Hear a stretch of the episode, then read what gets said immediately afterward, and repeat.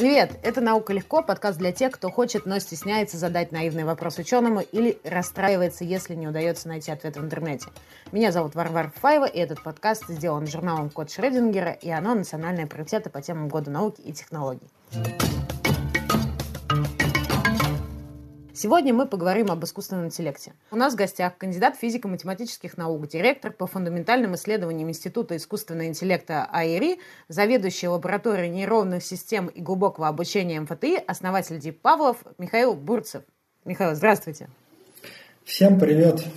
По традиции, прежде чем вы расскажете, что такое искусственный интеллект, а, я задам огромное количество местами каких-то странных эм, и нелепых вопросов и буду уточнять все, что мне кажется непонятным. Мы просим наших слушателей рассказать о том, как они понимают, чем занимаются ученые, которые его разрабатывают и изучают. Я считаю, что искусственный интеллект — это способность э, решать задачи какие-то по алгоритмам, но это делают как бы роботы или какие-то программы. А, а ученые создают такие программы и таких роботов и разрабатывают технику решения задач по алгоритмам. Что такое искусственный интеллект? Ну, искусственный интеллект – это попытки сделать так, чтобы компьютер понимал человека, думал как человек и мог вообще учиться. Ну, даже не обязательно сразу как человек, возможно, сначала хотя бы как собачка. Пока еще даже такого невозможно. То есть это такая наука и такой как бы инженерный подход, который пытается сделать так, чтобы машины смогли думать и обучаться. А зачем? Зачем? Ну, потому что, во-первых, есть очень много скучных дел, которыми люди занимаются. Например, отвечать на одни и те же вопросы. Для того, чтобы от этого избавиться, ну, можно сделать э, автомат, который будет э, правильно отвечать на вопросы из какой-то узкой области, например, про то, как э, чистить зубы или про то, как э, мыть посуду. Часто вот в колл-центрах или какие-нибудь есть горячие линии, куда люди звонят и задают одни и те же вопросы. Когда отключат воду, а когда подключат газ. Вопросы могут быть разнообразные, а ответы одни и те же. И, например, сделать такую систему, которая вместо того, чтобы человек сидел и отвечал на одну и ту же фразу, представьте, вы целый день будете сидеть и отвечать на, на пять разных вопросов, но ответы у вас все время будут одни и те же, никакой вариабельности. Это очень тяжело и скучно для человека. А чтобы человек не мучился, мы можем сделать такую систему, которая будет вместо него отвечать. Что и как сейчас э, с искусственным интеллектом происходит в России? Вот э, как, на, на, на какой стадии разработки, что у нас как? Потому что, мне кажется, все знают Алису, а, там Олега, да, кто постарше из Тинькова, а, и окей, Google, кто очень любит Android и не любит Яндекс. В России сегодня, на мой взгляд, достаточно хорошо и активно технологии искусственного интеллекта используются для создания как раз каких-то устройств или каких-то ну, там, продуктов и сервисов, которые нас окружают. То есть в этом плане Россия очень передовая страна по внедрению различных э, усовершенствований различных систем искусственного интеллекта. Во многих странах еще до такого уровня, как у нас, не дошли. Но при этом, если мы говорим про именно научные исследования, то здесь, конечно, Россия отстает сильно от э, других стран. Ну, в таком мировом рейтинге, если смотреть по научной активности в этой области, по тому, какое мы влияние оказываем, мы где-то там на 20 месте, если все страны отранжировать. Ну, если это в процентах выразить, то там, не знаю, наверное, меньше одного процента. Блин, очень обидно. Но так зато это значит, что есть хорошие шансы внести свой вклад в вывод России на передовые позиции. А так, если бы она была уже на передовых позициях, то и, соответственно... То можно было расслабиться. Ну, то есть уже ты как бы на первое место не выйдешь, нужно уже бороться с самим собой. А тут есть как бы четкое понимание о том, что есть еще куда стремиться. Есть там США с Китаем, которые впереди всех других стран в этой области. А чего не хватает тогда, э, чтобы развиваться интенсивнее? Вот как, откуда ждать волшебный такой пендель, чтобы все потекло? Ну, не знаю, в Китае там, например, в сто раз больше денег в это вкладывают, и население там больше в 10 раз. Ответ на этот вопрос такой, что надо больше ресурсов, и тогда будет больше прогресса. Но понятно, что есть естественное ограничение, что можно дать очень много денег, но все равно ничего не будет развиваться просто потому, что людей не хватает. То есть если у вас нет специалистов, которые способны обучить даже чему-то в этой области, то вы не сможете быстро развиваться. То есть в этом плане, как бы, если мы такую представляем гипотетическую ситуацию, как мы хотим максимально нарастить наш э, вес в науке в мире, то мы просто должны там, как вот в футболе, знаете, если вы хотите сделать хорошую команду, вам нужно покупать игроков там, чтобы они хорошо играли и тренировали следующее поколение игроков, то и здесь, соответственно, вам нужно там ведущих ученых приглашать, чтобы они работали в России, чтобы они учили здесь студентов, чтобы у нас было больше исследований внутри России, покупать там, строить суперкомпьютеры, которые будут позволить такие исследования проводить. Вот э, тогда мы сможем на первые места выйти. Блин, звучит как-то очень сложно и, э, мне кажется, как-то очень мало осуществимо на данный момент. Есть же, есть как бы у нас ну, в России есть э, национальная стратегия в области искусственного интеллекта. Буквально э, в этом году началась э, федеральный проект по искусственному интеллекту специальный. Вот на этой неделе Э, в начале недели были отобраны шесть центров э, по искусственному интеллекту, среди которых э, там Физтех, Скалтех, Высшая школа экономики, Иннополис, ИТМО и Институт имени Иванникова, там, системного программирования Академии наук, которые как бы получат там, существенное финансирование в рамках этой программы. За три года почти миллиард рублей каждый из них получит на развитие этих исследований.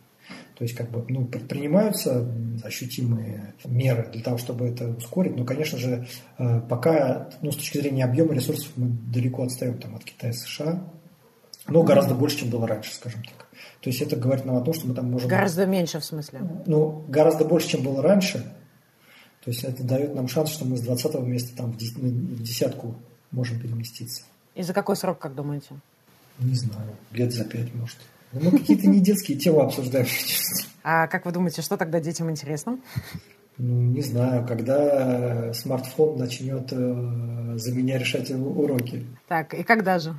Ну, вот смотрите, сейчас мы работаем над тем, чтобы искусственный интеллект проверял уроки. Это как бы первая задача, которая... Это вообще решаем. не туда. Да, это в другую сторону, но тоже полезно. Это почему полезно? Потому что э, ну, учителю на него очень большая нагрузка по проверке заданий. И лучше бы он вам лучше объяснял, то есть э, ученикам, с ними uh-huh. вживую взаимодействовал, тратил больше времени на то, чтобы что-то объяснить, чем на, чем на проверку заданий.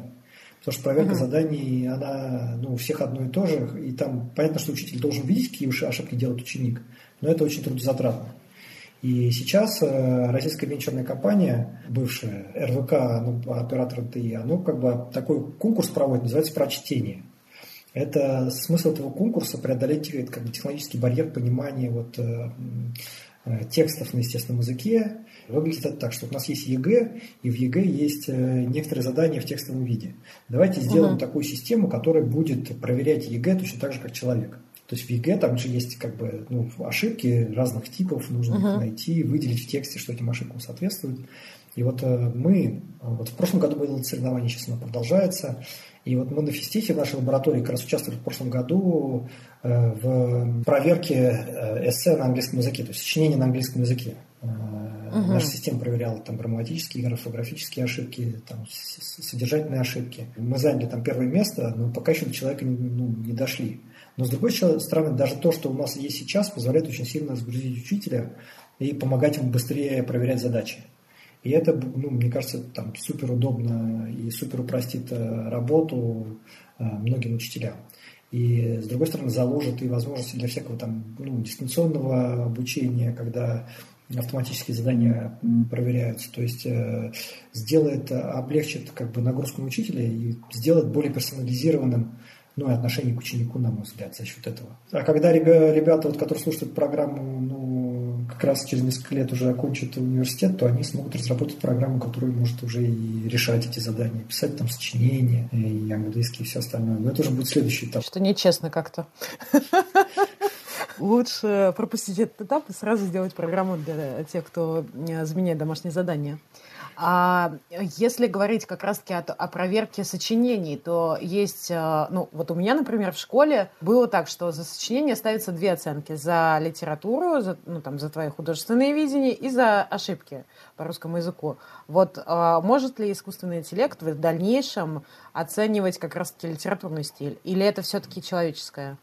И ему это чуждо? Ну, я думаю, что литературный стиль он может оценивать. А вот именно идею, которую автор хотел передать своим сочинением, э, это сложнее. То есть одно дело ты э, просто э, ну, что-то описательно излагаешь, а другое дело ты в своем сочинении как бы какой-то попытаешься ну, что-то новое внести и как бы сделать какой-то оригинальный вывод, например. Вот оценку оригинальности вывода, я думаю, искусственный интеллект ну, еще достаточно долго не сможет делать нормально. А Но про... сможет когда-то. Ну, он это сможет сделать, когда он будет понимать как бы именно сам смысл и содержание того, о чем это, это сочинение. То есть э, понимать, когда у него будет некоторая модель того, что человек знает о мире, о его культуре и так далее. Исходя из так этого... У него есть весь интернет для этого, у, а, огромный объем данных. Да, но одно дело а, большой объем данных, а другое дело его понимание. Если вам дать энциклопедию на китайском языке, то вы будете видеть все иероглифы и можете их все просмотреть, и у вас есть огромный объем данных. Но э, никаких знаний вы из этой энциклопедии не получите, если вы китайского языка не знаете. Э, вот то же самое с искусственным интеллектом. То есть, как бы он, весь интернет-то есть, но как бы это же нужно его как бы понять, о чем это.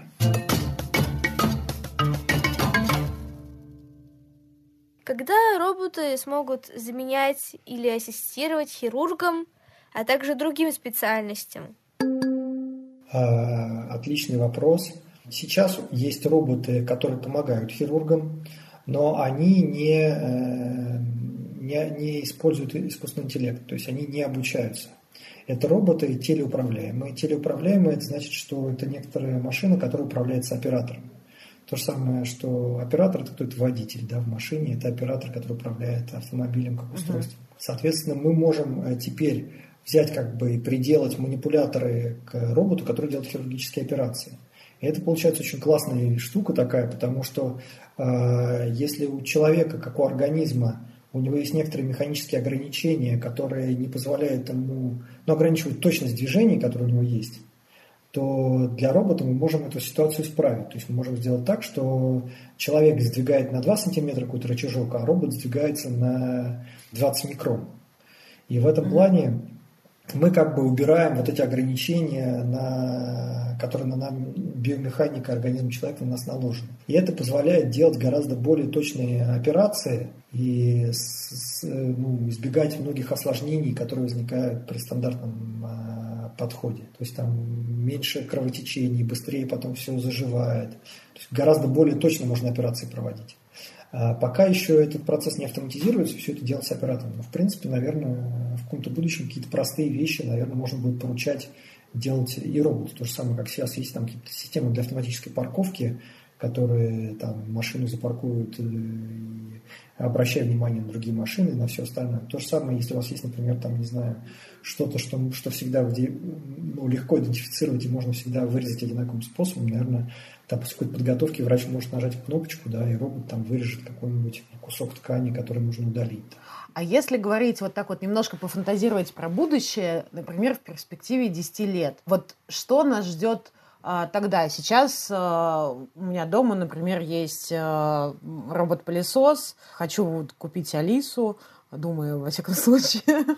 И а, вот как можно представить, что как будут выглядеть наши дома, в чем будут какие-то такие существенные а, рывки относительно роботов и, в частности, наполнение их а, искусственным интеллектом? Ну, я просто... Первая очевидная вещь, что ну, будет постепенно проводиться все больше и больше автоматизация, но она сейчас происходит, там всякие распознавание по лицу, видеозвонок, там, вместо ключа, что дом будет знать, кто пришел открывать, если там вдруг что-то в дома случилось, присылать сообщение. Автоматически. Уже через 10 лет это нас ждет?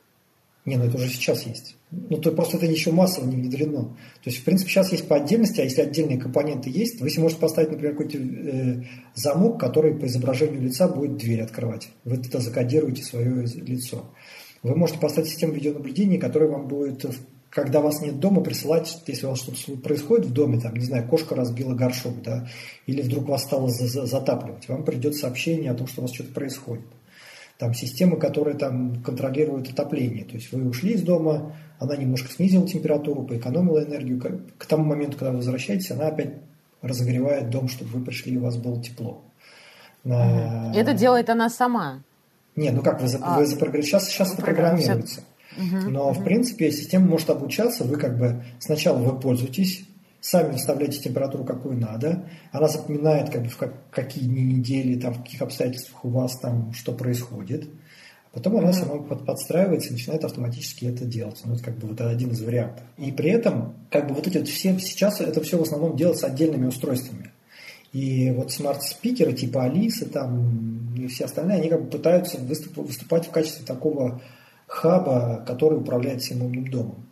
И угу. это такой тренд, и очевидно, что это приведет к тому, что постепенно у вас вот, у каждого будет персональный помощник, он будет вот в этом доме жить, то есть он вас будет преследовать на всех, это сейчас называется как поверхности, то есть поверхность телевизор, поверхность колонка, поверхность там еще какая-то. То есть вы будете с своим персональным помощником общаться, там вы его захотите что-нибудь спросить, а в этот момент вы находитесь на кухне. Вы спросите, а у вас на кухне стоит там какой-нибудь маленький планшетик, который с вами там поговорит, да, вам что-то покажет погоду. Потом угу. вы перейдете в гостиную и скажете, там, включи мне фильм. И этот персональный помощник у вас окажется в телевизоре и вам включит фильм. То есть он как бы будет такой, ну, находиться как бы одновременно... Незримый спутник дома. Ну да, дома, в смартфоне, вот в машине, везде. Он как бы... И он будет понимать, как бы, если вы не один дом живете, у каждого, наверное, будет свой, там, да, они будут э, вас идентифицировать и под вас подстраиваться, под ваши привычки, чтобы вам было удобнее жить. Здорово. А это, как вы думаете, будет доступно каждому или все-таки э, это пока появится только у тех, кто может себе позволить? Ну, потому что вот Алиса, мини, да, Алиса, э, стоит сравнимо недорого, то есть как бы она может быть у каждого, а вот, вот такая вот технология, что такой помощник, как все это, это как, как по вашей оценке? Ну, я думаю, достаточно быстро будет происходить. Вот сейчас уже, если вы машину покупаете, в некоторых уже Алиса установлена. Ну, то есть в машине просто mm. навигационная система с Алисой. Поэтому, когда вы туда приходите, в машину садитесь, у вас экран включается, он вас по имени называет. Потому что он знает, что телефон с этим смартфоном, на смартфоне установлена Алиса, он зашел в машину, включил зажигание, и она знает, что этот человек здесь сидит в машине, если вы пользовались Яндекс э, Драйвом, на их машинах ездили, то они как бы как раз, так как они знают, да, да, что да. вы садитесь в эту машину, потому что вы ее заказали, они сразу включат вашу любимую радиостанцию и покажут вам то, что вы всегда делали. То есть уже как бы эта технология, элементы ее, они присутствуют. Но в дальнейшем это просто все будет больше ну, развиваться. Это достаточно смешно, если учесть, что, получается, технологии а, нас будут знать лучше, чем наши друзья, потому что технологии нас постоянно сопровождают и подсматривают все наши привычки. А друзья мы не всегда раскрываемся и говорим, какой там наш торт, например, самый любимый. Ну да, и, и, и это, ну, как бы, с одной стороны, говорит о том, что, возможно, для многих людей персональный помощник станет как бы лучшим другом, а с другой стороны, ну, это и несет в себе риски, то, что ну, если какая-то корпорация знает про вас все, то она может это использовать как бы как э, в ваших интересах, то есть предоставляя вам наиболее оптимальные для вас услуги и э, сервисы и помогая вам. Или же наоборот, эти данные могут куда-то утечь, и кто-то может узнать про вас все, а вы этого, возможно, не хотите. И это такая как бы ну, как бы... Палка о двух концах. Да, да, палка о двух концах. И, конечно же, общество и разработчики и компании должны стремиться к тому, чтобы эта технология она как бы максимально использовалась во пользу, в пользу людей. И люди должны быть защищены с точки зрения там, ну, персональных данных, но при этом максимально получать э, выгоду от использования технологий. То есть как бы а, оптимально это выглядит так, что человек максимальный объем информации про себя дает своему персональному помощнику, а персональный помощник никому ее не рассказывает. Вот как да, это было бы идеально. У нас есть еще один вопрос. Меня зовут Тимофей. У меня такой вопрос. Возможно ли, что в будущем роботы и другие машины станут умнее человека? Ну, наверное, такое возможно. Но вот смотрите, если мы посмотрим, почему я так, так отвечаю, если мы посмотрим на эволюцию, но мы видим некоторый тренд, что ну, животные усложняются, и ну, позже в эволюции появляются более умные какие-то животные. Ну, кажется, что если мы будем так дальше продолжать, был человек, э, он был он умнее, там, чем обезьяна. И неизбежно что-то возникнет более умное, чем человек. Может быть, не на нашей планете, может, на другой. Но если мы так глобально будем это рассматривать процесс, да, нет никаких оснований предполагать, что на человеке способности к получению новых знаний, к интеллекту остановились. А если возвращаться к вопросу, что еще нас а, может ждать относительно и в быту, а, вот не, не только дома, но и на улице, в магазинах, а, как может выглядеть а, как сейчас, где это используется, и как может выглядеть через там, те же самые 10 лет? Ну, э, опять же, если избрать такой путь, э, как сказать, безопасный, и говорить о том, что уже сейчас начало делаться, и кажется будет в дальнейшем распространяться, то есть несколько очевидных трендов, таких как э, беспилотный транспорт. То есть беспилотные грузовики, беспилотные такси, беспилотные автобусы, все беспилотное. Потом про покупки говорить, ну, это автоматическое отсутствие кассиров. То есть вы просто зашли в магазин, набрали все, что хотите, вышли, и с вас списалось. То есть, видимо, перед выходом в магазине вам все равно должны показать сумму, да, насколько вы mm-hmm. набрали, потому что вы можете выйти так и случайно слишком много потратить. То есть, видимо, да, все равно должен быть какой-то чекпоинт, когда вы к нему подходите, такой, такой, такой турникет, который вам показывает, если ты сейчас выйдешь через этот турникет, то с тебя спишется, там, не знаю, 543 рубля. И ты подумаешь, а что ж мне делать-то, выходить или нет? Э, Здесь останусь, поживу, пока не уменьшится сумма. Да, можно сразу съесть в магазине все, что ты купил. Но за это... Если что, это незаконно. Но, но я думаю, что искусственный интеллект он будет так, ты когда достанешь и будешь есть, он тебе будет показывать, что там красным уже вот это неуменьшаемая сумма, меньше этого ты уже не сможешь заплатить, потому что ты уже это съел. Как бы система будет отслеживать, куда ты пошел, где ты что взял, куда ты положил и просто знать, что это ты, а раз это ты, значит, вот за тобой закреплена такая-то карточка, такой-то счет в банке, и поэтому, когда ты выходишь, и ты взял вот это вот XYZ, то ты соглашаешься с тем, что ты готов за это заплатить. То есть фактически большой брат следит за тобой? Ну, в магазине. Я надеюсь. То есть э, в, в этом плане, как бы, ну, мне кажется, что самая правильная стратегия здесь э, четко разграничивать. Есть места, где человек соглашается, что за ним следит большой брат, потому что это приносит ему пользу. То есть, как бы, ну, должен быть выбор магазинов. Должен быть такие магазины, где продавец, а так есть будут такие магазины, где за тобой следят. Если ты согласен с тем, что за тобой следят, ты идешь в тот магазин, где следят. Если ты не хочешь, то есть у тебя должна быть альтернатива. Если ты хочешь э, пойти на рынок, и чтобы за тобой никто не следил, и купить у живого человека, у тебя должна быть такая возможность. Я думаю, эта возможность никуда не, не пропадет, потому что многие люди будут хотеть так делать. И просто будет больше возможностей. Ты ну, хочешь, покупай в магазине, где нет никого, и пусть за тобой большой брат внутри магазина следит. Хочешь на рынке. Главное, чтобы ну, да. большой брат не следил за тобой э, тогда, когда ты не хочешь, чтобы он за тобой следил. То есть, и это тоже интересный вопрос. То есть, вот, например, хотим ли мы, чтобы у нас была система видеорегистрации на улицах или нет? Многие mm-hmm. против, например, говорят, зачем там кто-то может узнать, где я был когда-то. Но на мне, например, не кажется это критичным. Ну, то есть, как бы мы же ходим по улице, э, мы не носим там маски э, каждый день. В принципе, мы идентифицируем. Другие люди могут видеть, где мы были, могут с нами общаться, могут видеть наше эмоциональное состояние.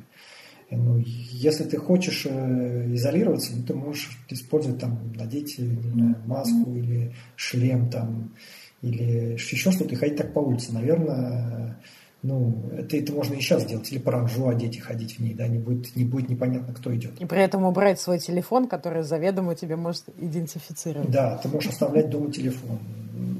То есть, в принципе... Так мы как будто рассказываем нашим слушателям, как избежать того, чтобы за тобой следили. Ну да, Немножко но, но, но, но, с другой стороны, кажется, что ну, в большинстве случаев, если у нас организовано, ну, если у нас разумное общество, ты не сильно пострадаешь от того, что какая-то система регистрации зарегистрирует, что ты стоял на остановке какое-то время. И, но с другой стороны, она очень сильно может помочь, что если там какая-то на остановке началась драка, да, оперативно как-то на это отреагировать, там, зафиксировать, что происходит, и прислать туда автоматический наряд милиции. Или, например, камеры, которые фиксируют нарушение скорости, и у нас по городу никто не гоняет, а на пешеходных переходах останавливаются. То есть, угу. ну, там, какие-то страны считают, что это незаконно фиксировать номера автомобилей и автоматически выписывать штрафы за превышение скорости. Мне кажется, что это ну, не нарушает никакие права э, участников дорожного движения, такая видеофиксация. Если она используется для выписывания штрафов, а не для того, чтобы проследить, куда поехал Петя и зачем. Как бы в угу. этом плане, ну, я не вижу ничего плохого в идентификации людей на улице. Потому что, ну, если ты не хочешь, чтобы тебя идентифицировали, ну, иди в лес, и все будет у тебя хорошо ну, там тебя никто не идентифицирует. Явно в каждом дереве никто камеру не, по, не, не поставит. Но, вероятно, ну, с другой стороны, вероятно, нужны какие-то специальные зоны или города, где, где люди, там действительно не будет этого видеонаблюдения, и там какие-то другие правила будут действовать. То есть вы просто, а, как бы сейчас у меня в голове, знаете, так поделилось, что общество, которое а, с ИИ живет, и общество, которое против ИИ, и как бы уходит в леса, в поля, и говорит, нет, за нами не следить. Мы сами в кассе, как бы общаемся с кассирами, сами ставим себе чайники и сами меняем а, температуру на батареях. Ну да, но такие же, такое же это было ну, на всем протяжении человечества, что многие группы людей, ну старообрядцы, люди уходили в лес там, или, или бабушки какие-нибудь говорят, что метро это дьявольское исчадие ада, что на нем не надо ездить. Ну, то есть, как бы, мне кажется, что нельзя, ну, во-первых, негуманно людей, которые действительно считают метро исчадием ада, заставлять ездить на метро, и так не надо делать, это неправильно. Но, с другой стороны, тем людям, которые считают, что метро можно пользоваться, то им надо пользоваться. И, угу. то есть, ну, будут люди, но как бы, вот сколько сейчас есть старообрядцев – которые не пользуются телевизором, телефоном и радио. Ну вот столько же будет и других людей, которые не пользуются искусственным интеллектом. Ну, то есть э, я не вижу, что это будет катастрофические разделения нашего общества, но главное, угу. чтобы такая возможность оставалась, потому что ну, искусственный интеллект – это как раз та технология, которая создает возможности людям там, больше самореализовываться и как-то не мешать друг другу. И наоборот достигать своих целей и кооперироваться тем, тем людям, которые могут вместе сделать что-то чего-то большее. И давайте это как раз использовать. В статье, если говорить да, о таких страхах относительно ИИ, а, в интернете очень много а, статей, а, ну, понятное дело, на странных форумах по поводу того, что искусственный интеллект нас всех уничтожит и все такое прочее. Вообще, возможно ли это? Насколько это ложно и странно? То есть, какие есть прогнозы такого предсказания? Ну, человека, как бы, если мы говорим про человечество в целом, то его, наверное, много чего может уничтожить. И метеорит может упасть на Землю, все разрушится. Вирусы там, вот мы видим, могут уничтожить человечество. Человечество до этого там создало ядерную бомбу, которая может, э, ядерная война, которая может mm-hmm. все человечество уничтожить. То есть, э, ну, у нас есть много примеров каких-то технологий или природных явлений, которые потенциально могут... Ну, у нас, может быть, какая-то, знаете, был период, когда вся Земля была покрыта ледником. Э, но если сейчас такое случится, наверное, тоже человечество будет э, не супер сладко, да. И в этом смысле искусственный интеллект очень далеко до, до вот таких моментов, которые уже случались там или могут случиться. И здесь, ну, гораздо более, например, контролируемая ситуация, на мой взгляд, чем вот те же самые ядерные оружия. То есть ядерным оружием гораздо проще воспользоваться и нанести вред, чем искусственным интеллектом. Э, и поэтому ну, любая технология несет какие-то риски и какие-то потенциальные проблемы, если ей пользоваться неадекватно. Но я верю в людей и верю, что люди до сих пор, если они себя не смогли уничтожить уже имеющими средствами, которые были до этого, то и при помощи искусственного интеллекта они себя тоже не уничтожат. Меня зовут Ксюша, и мой вопрос следующий. Будет ли изменяться искусственный интеллект в ближайшее время? Если да, то как? Ну, очевидно, что он будет изменяться. Будем надеяться, что он становится все умнее и умнее и решать все больше и больше задач. И это значит, что мы его просто будем видеть во все большем и взаимодействовать с ним во все большем числе ситуаций.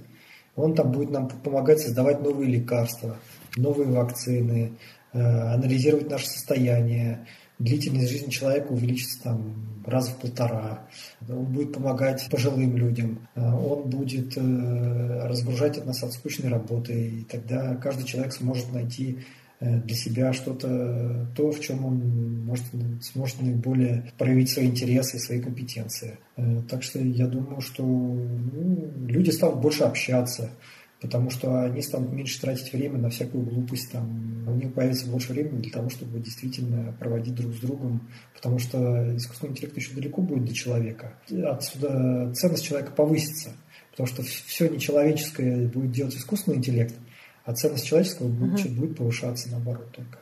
А какова вероятность, что искусственный интеллект сможет научиться чувствовать? И есть ли такая возможность? Ну, есть, конечно. Если мы считаем, что искусственный интеллект может воспроизвести там человека, то и чувствовать он сможет.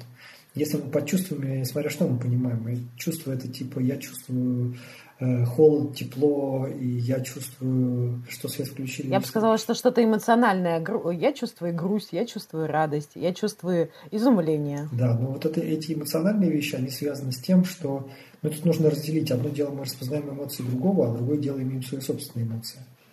И вот если мы говорим про свои собственные внутренние эмоции, то здесь э, эти эмоции, они связаны с э, нашими потребностями, намерениями и мотивациями. Очевидно, что если мы стремимся к воспроизведению интеллекта человека, то какой-то аналог таких вещей должен быть не устроен, потому что он тоже Э, должен стремиться к каким-то целям.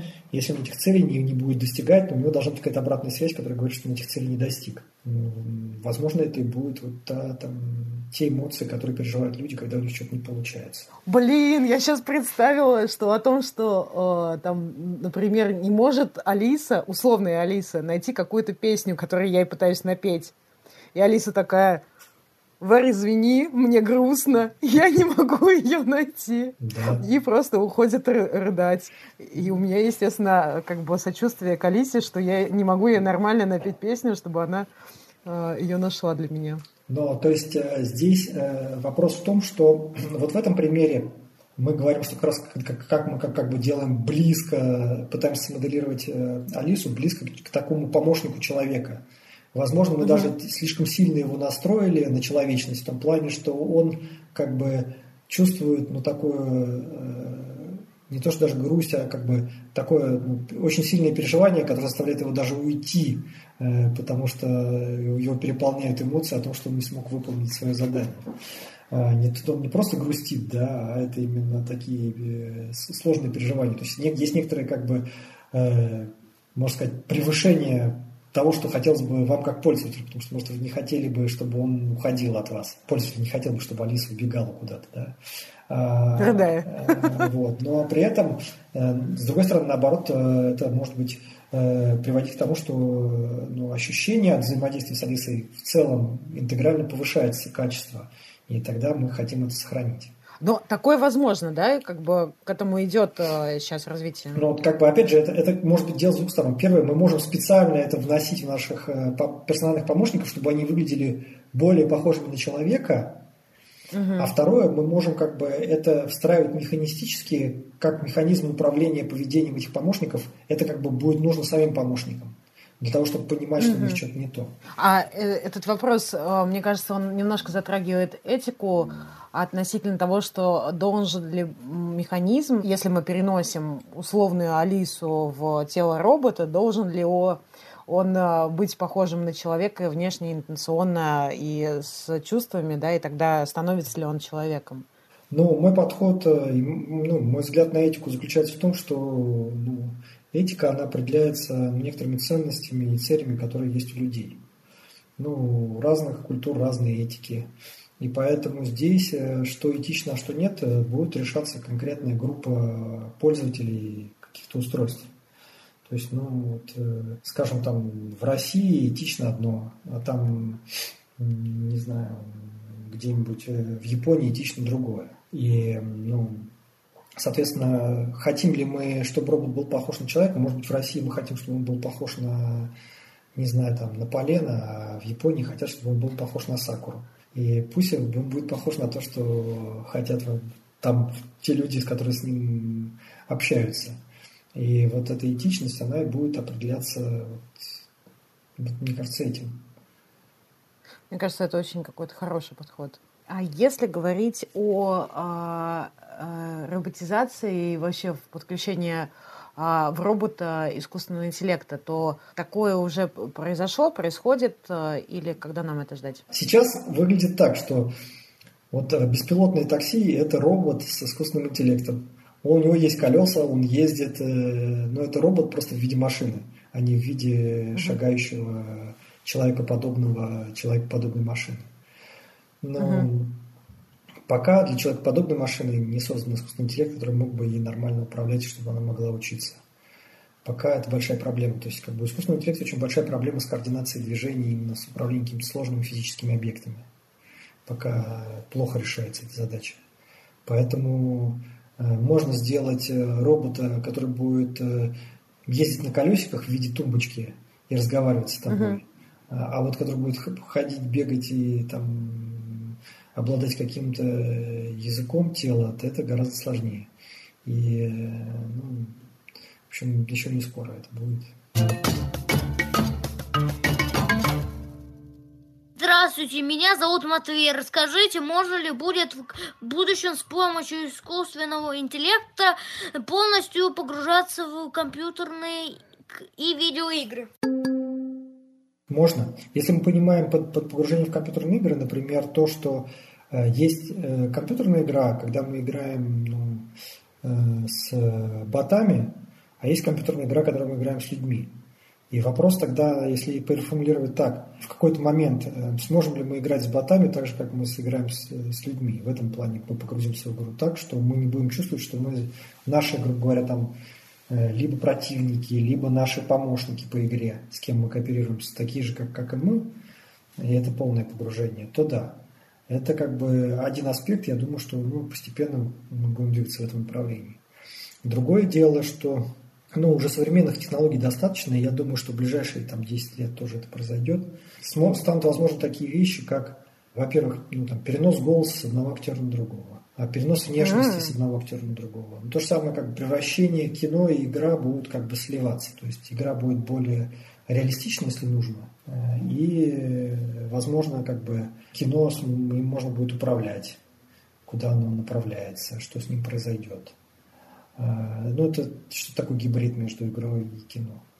Ну, то есть разные интересные возможности будут. Ну, можно, например, будет какой-нибудь блокбастер выбрать себе героя, какого ты хочешь посмотреть со стороны, все он будет говорить твоим голосом, выглядеть внешне так же, как и ты, а играть роль ту, которая была в этом кинофильме. Э, можешь хоть из своих друзей собрать любую там группу людей в фильме и посмотреть кино с друзьями, как это будет происходить, только вот те события, которые были в этом кинофильме. Господи, как это круто! это просто... Ну, если такое случится, то это же прямо... Во-первых, это решит, мне кажется, очень многие такие фантазии тех, кто хотел быть актерами, блистать на экране, но пошел по другим, в другое направление. Ты сразу такой, вот я на экране смотрюсь так. Во-вторых, э, это прямо какое-то проживание другой эмоции. Если ты там, например, налепил себя и своих друзей на э, супергероев э, Это такое, да, мы с вами вообще-то спасли этот мир, и все, как бы, и жизнь изменилась. Или где-нибудь там, в каком-нибудь э, Титаник, где ты погибаешь, там, в конце концов. Так чувствуешь, что ты умер уже.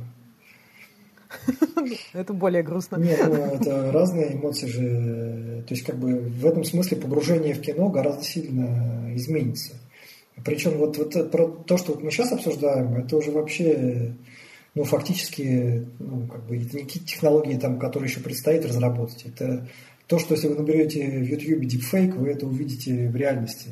Просто это не, пока не в промышленном масштабе изготавливается. Ну и с другой стороны, также очевидно, что это ну, приведет... Вот мы говорили о том, что искусственный интеллект делает человека более гуманным. Mm-hmm. Это приведет вот к такой гуманизации, например, э, ценность театра очень сильно возрастет. Э, потому что, ну, одно дело, ты в кино можешь любое лицо натянуть на кого угодно, а другое дело, ты придешь в театр, и там живые люди что-то играют. Ценность, грубо говоря, актера, как человека, который что-то делает, э, в кино она исчезнет. Потому что э, ну, ты кого-то играешь, а в реальности тебя никто не видит. А вот в театре все наоборот, как бы ты как бы в театре тебя нельзя заменить на другого человека, в отличие от кинотеатра. И как бы, да, и попкорн там тоже нельзя есть. Вот, и в этом плане, как бы, ну, скорее всего, вот как бы э, исчезнет как бы некоторый хайп, то, что, ну, разница между актерами, в, скорее всего, в оплате труда снизится, то есть не будет каких-то супер успешных актеров. Зато среднестатистический актер будет гораздо более востребованным. На него как на эксклюзив да, будут ходить да, в отдельные да. Э, заведения. Вы можете смотреть кино «Футбольная игра», можете пойти на матч. Да? Но ну, это разный опыт. Да? Конечно. Так вы можете, конечно, играть в кино играть в футбол, сев на диван и, и натянув свое лицо на кого, на капитана команды, да, и э, там, не знаю, на нападающего, на десятый номер и забивать голы от его, от его лица, да, не пошевельнувшись, только если там отойти за попкорном, э, поставив на паузу, то э, это, это одно, один опыт. А другой опыт посмотреть реальный футбол. А еще третий опыт, как бы, ну, если самому позаниматься футболом. Как бы в этом плане там какой-нибудь футбольный тренер, наверное, его ценность тоже вырастет из-за искусственного интеллекта, хоть и не напрямую.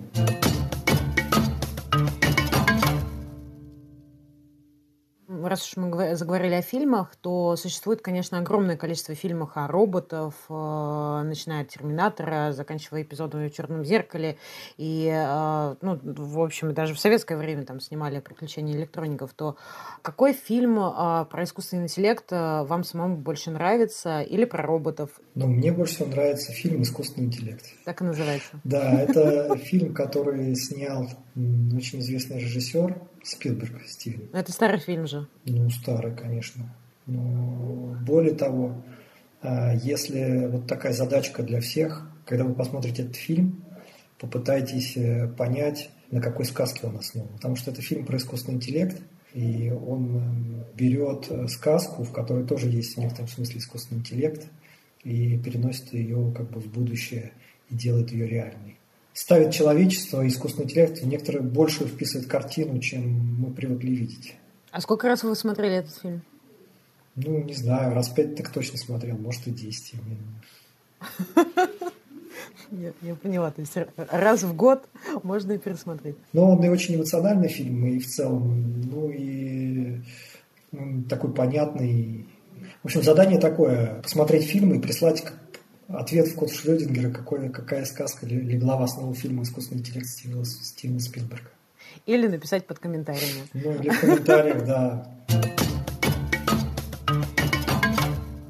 А как вы думаете, почему э, люди так часто обыгрывают, э, по сути, тему искусственного интеллекта в творчестве? Это потому что они его боятся, или потому что это неизвестные, или потому что там много творчества непонятного? Ну, я думаю, что это связано с тем, что... Ну, что такое творчество?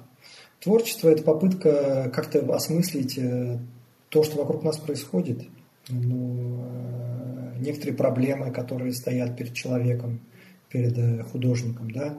Ну и все художники, они члены общества, они видят, ну, воспринимают, как бы у них есть некоторое культурное представление о том, что хорошо, что плохо, что может изменить жизнь общества.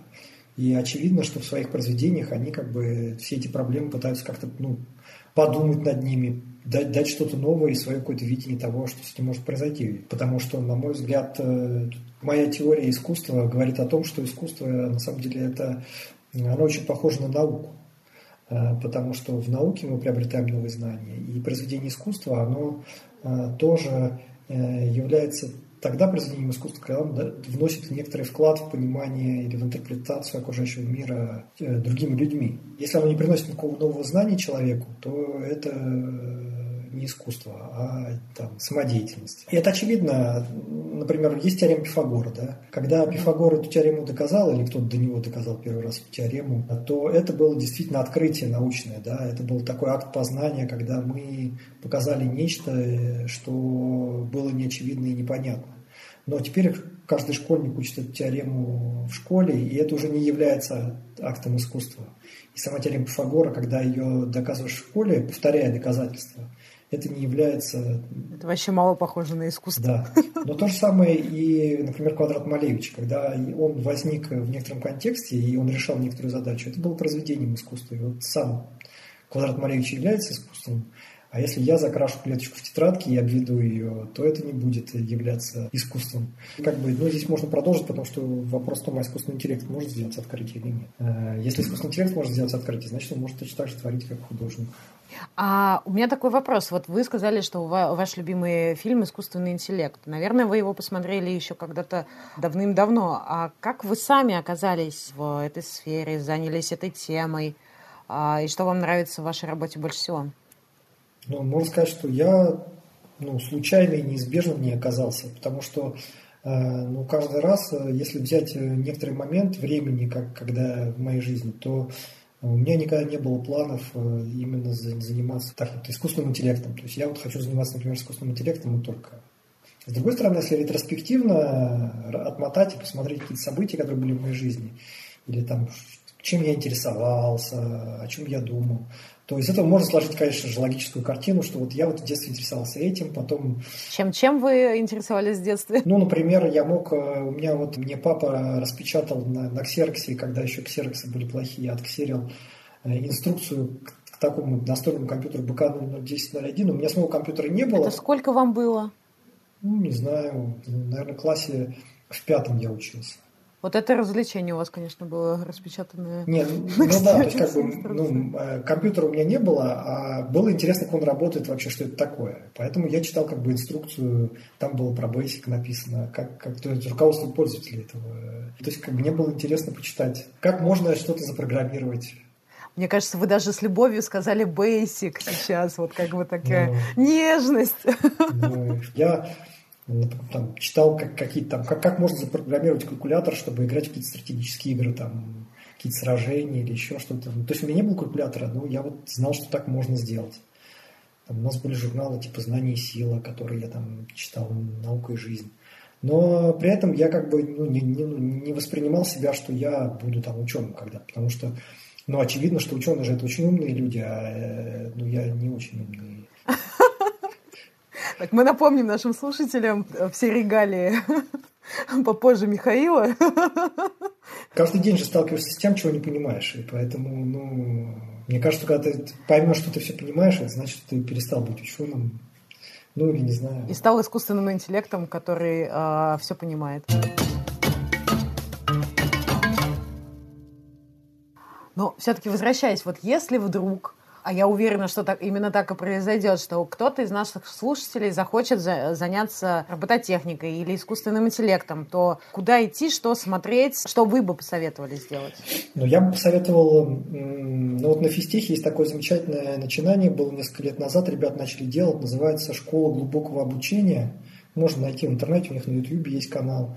Это как бы типа курсы, которые студенты читают школьникам про искусственный интеллект угу. про все методы машинного обучения. Я там несколько раз, меня ребята приглашали читать лекцию вводную, где я делал обзор искусственного интеллекта. Это один из э, вариантов, с чего бы я посоветовал начать.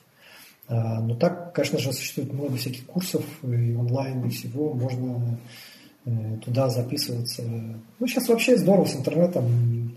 Всегда можно найти тех людей, с которыми ты примерно одинаково думаешь, и поглощать те знания, которые тебе интересны. Тоже здорово. Последний э, вопрос. Что бы вы посоветовали или пожелали нашим слушателям? Ну, я бы посоветовал то, что я ну, посоветовал самому себе и придерживаясь этого, ну, стараться, ну, как бы, не откладывать на потом то, что тебе интересно. То есть вот э, многие люди как рассматривают свою жизнь. Вот я сейчас э, работаю, заработаю себе на хобби или на отпуск. И вот в отпуск я тянусь. И получается, что ты всю жизнь работаешь на какое-то будущее, которое непонятно когда настанет. Или там, я вот сейчас буду много работать, даже разработаю себе там, не знаю, на дом там, на машину. Но э, если, ты, если тебе нравится ездить на машине, ну устройся водителем и езди на машине. Зачем тебе долго тратить время? Там, нужно стараться находить, э, ну, как-то следовать за своими интересами. Мне кажется, тогда все будет хорошо. Вы слушали подкаст «Наука легко», сделанный журналом Код Шрёдингера, и оно национальные приоритеты по темам года науки и технологий. Напомню, что у нас в гостях был кандидат э, физико-математических наук, директор по фундаментальным исследованиям Института искусственного интеллекта АИРИ, заведующий лабораторией нейронных систем и глубокого обучения МФТИ, основатель ДИП Павлов Михаил Бурцев. Всем пока. Вы слушали подкаст «Наука легко», сделанный журналом Код Шрёдингера, и оно национальные приоритеты по темам года науки и технологий. Если вам понравился этот выпуск, то обязательно ставьте нам лайки и подписывайтесь в том приложении, где вы пам-пам-пам слушаете нас именно сейчас. Делитесь этим эпизодом с друзьями, это помогает другим узнать о нас и о науке.